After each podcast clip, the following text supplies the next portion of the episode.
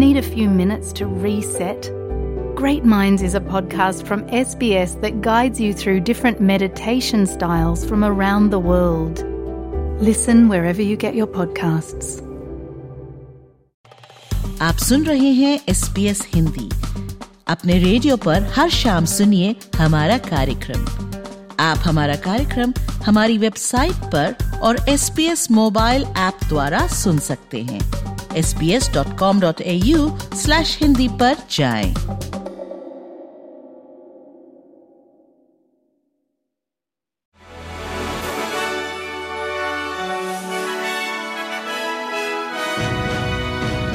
पेश है आज के संक्षिप्त समाचार विशाली जैन के साथ। बड़ी खबर में अल्बनीजी सरकार आज दोपहर ये खबर लिखे जाने तक इंडस्ट्रियल रिलेशंस कानून संसद में पारित कराने के लिए तैयार है।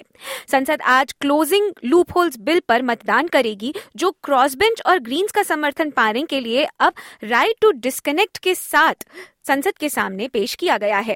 ग्रीन्स नेता एडम बैंक का कहना है कि व्यवसायों के पास एक ट्रांजिशन पीरियड उपलब्ध होगा, जो इन सभी प्रावधानों को बेहतर समझने में लोगों की मदद करेगा। इसी के साथ राइट टू डिस्कनेक्ट के अधिकार का प्रयोग करने के लिए किसी भी कर्मचारी को कोई नुकसान न उठाना पड़े, यह भी सुनिश्चित किया जा सकेगा।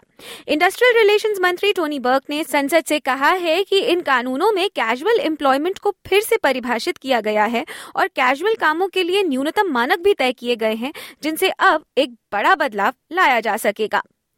दूसरी ओर विक्टोरिया की प्रीमियर जेसिंटा एलन ने राज्य की देखभाल व्यवस्था में ऐतिहासिक रूप से शोषित और अनदेखे किए गए बच्चों से आधिकारिक क्षमा याचना की है।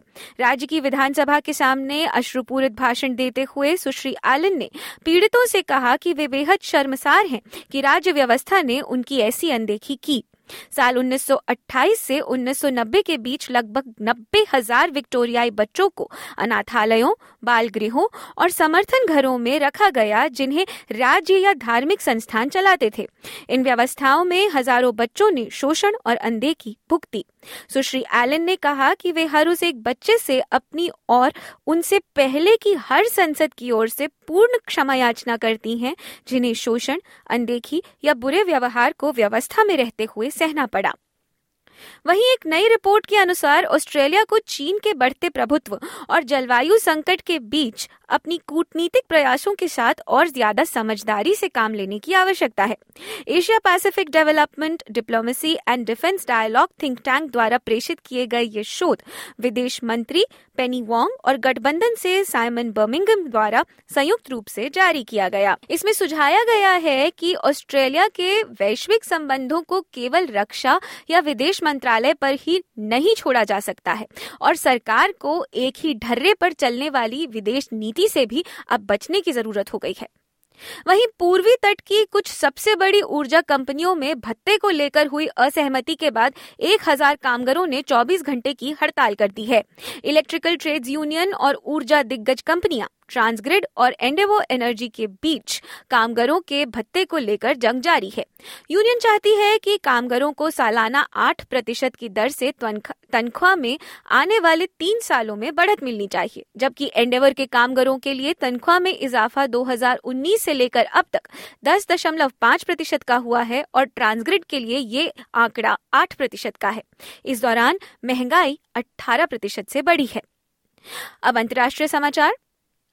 अमरीकी राज्य सचिव एंटनी ब्लिंकन का कहना है कि इजराइल और हमास के मध्य युद्ध विराम की संभावना अब भी मौजूद है। श्री ब्लिंकन इस समय इजराइल में युद्ध रोकने के लिए एक संधि पर बातचीत करने पहुंचे हुए हैं। इजराइल के प्रधानमंत्री बेंजामिन नेतन्याहू ने हमास का ताज़ा शांति प्रस्ताव ठुकरा दिया है, जहां हमास ने कहा था कि वे इजराइल के फिलिस्तीनी बंधकों को छोड़ने की एवज में सभी इजरायली बंधकों को भी छोड़ देंगे। राज्य सचिव ब्लिंकन का कहना है कि हमास का ये प्रस्ताव बातचीत के रास्ते खोलता है। और अंत में खबरें भारत से। उत्तराखंड की विधानसभा में बुधवार को समान नागरिक संहिता उत्तराखंड दो हजार चौबीस विधेयक यानी यूनिफॉर्म सिविल कोड उत्तराखंड दो हजार चौबीस बिल पारित हो गया है। ये कई मायनों में खास है। इसमें महिलाओं के लिए एक अच्छा प्रावधान किया गया है और इसे महिलाओं के लिहाज से एक अच्छा कानून भी बताया जा रहा है। राज्य के मुख्यमंत्री का कहना है कि यूसीसी मातृशक्ति की सुरक्षा, बच्चों की सुरक्षा, संपत्ति में उत्तराधिकार, भरण पोषण और साथ ही बुजुर्गों के लिए भी सहायता और सुरक्षा वाला कानून है। यूसीसी में लिव इन रिलेशनशिप को लेकर भी सख्त प्रावधान किए गए हैं। उत्तराखंड में अब लिव इन रिलेशनशिप में रहने वालों को रजिस्ट्रेशन कराना जरूरी होगा, हालांकि जनजातियों पर यह नियम लागू नहीं होगा। इसी के साथ यूसीसी में लिव इन रिलेशनशिप्स को अगर खत्म करना है तो इसकी जानकारी भी सरकार को देनी होगी।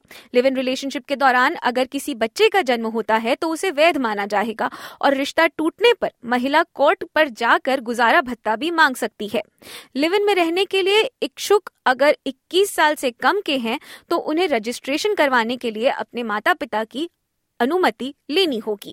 ऐसा माना जा रहा है कि ये कानून आने वाले समय में राष्ट्रीय स्तर पर भी यूनिफॉर्म सिविल कोड नियमों को प्रभावित करेगा। इसी के साथ आठ फरवरी दो हज़ार चौबीस के संक्षिप्त समाचार यहीं समाप्त होते हैं। दीजिए विशाली को इजाजत, नमस्कार।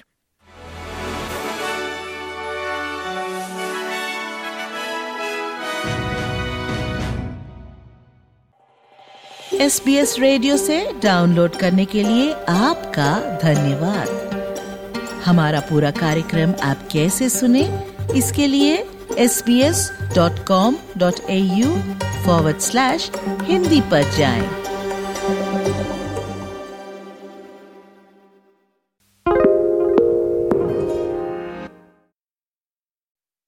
Why do people want to be at work? To feel heard, appreciated, part of something, and to know there's a career path for everyone. Inclusive workplaces are linked to increased innovation, productivity, and employee satisfaction. Make your organisation a place where people want to be. For inclusion and diversity training, visit inclusion dash program dot com dot a u.